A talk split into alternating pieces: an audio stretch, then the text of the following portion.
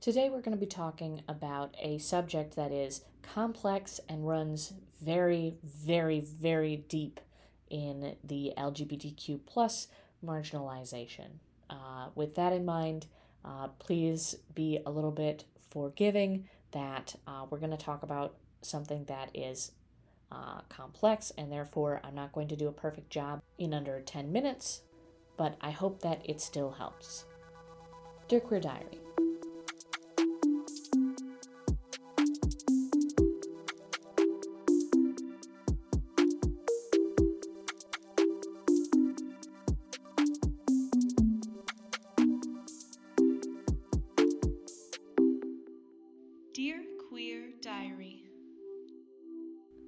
Dear Queer Diary, this exists in a layer within a layer within a layer within a layer. Androgynous privilege.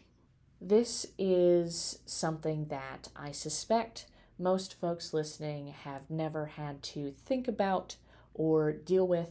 This is for folks who have a look that they don't need surgery or other assistance for in order to be more readily accepted as a non binary person, since there is the uh, currently fallacious understanding in most people that uh, non binary means gender neutral.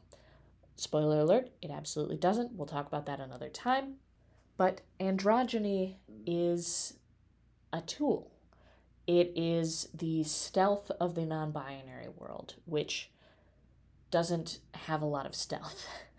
when I am in a group of people, I am always feminized because, and I'll tell you something that I believe I've mentioned before but is still difficult to talk about. I have a very large chest because I am an AFAB. And it is like carrying a terrible rumor around. It is like everybody has been told something viciously incorrect about me, but I can't prove absolutely every single person wrong because there's just too many of them. It is something that I have to wear around all the time. And it's something I'm sure I'm going to be talking about uh, a lot in the near future because I have made a decision to have top surgery. Uh, and that is a, an extremely complex decision that uh, I will break down later.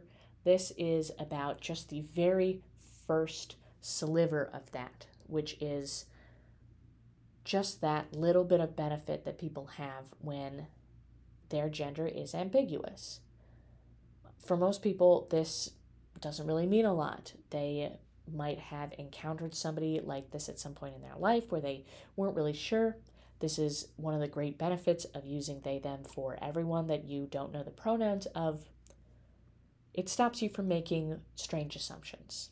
And I'm not saying by any means that those who are non binary, who are androgynous, uh, have it easy or have uh, a significantly less difficult time. They are still part of a marginalized, marginalized, marginalized group. And that is difficult.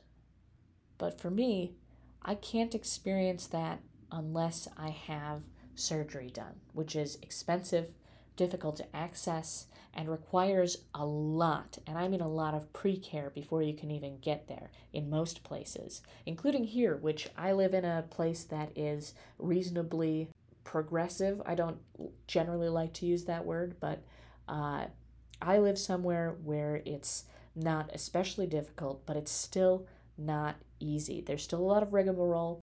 And so there is the privilege of being flat chested, soft featured. I am happy that there are some people out there who can achieve this level of ambiguity. And I want to make it clear that this privilege that I am speaking of exists only because of the society that we live in and how it's set up. There is no need for any gender to look any particular way.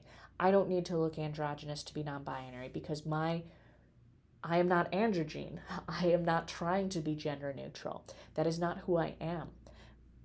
But I can't look like my gender no matter what I do. It only exists because of binary people who don't understand the spectrum of gender uh, and haven't had the chance to learn about the universe of identities that are out there. But that doesn't mean it's not something with a real impact. Much like gender is a construct, this is also a construct of the system we're in, and I'm hoping someday that no one will ever have to think about androgynous privilege. But it is something to be aware of.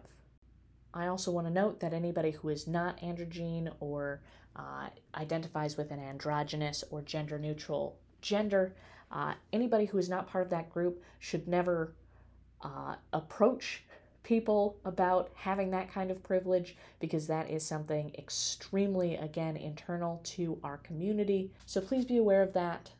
This is merely so that people can be aware of the complexity of these situations and how deep they run and how deep the hurt goes that there is somebody who looks a little bit more vague than me and they benefit from it. Again, so much support to all of my fellow non binary people. I am uh, going to be diving again into this issue a lot more in the future regarding uh, perception and body. Uh, but in the meantime, if you have questions, please reach out podcast at dearqueerdiary.com or at dearqueerpod on Twitter. Thanks again to Bean Cup who made my theme song and to everybody who has been listening. I appreciate you so much. Please keep being great out there. Please keep helping others. And please stay queerious.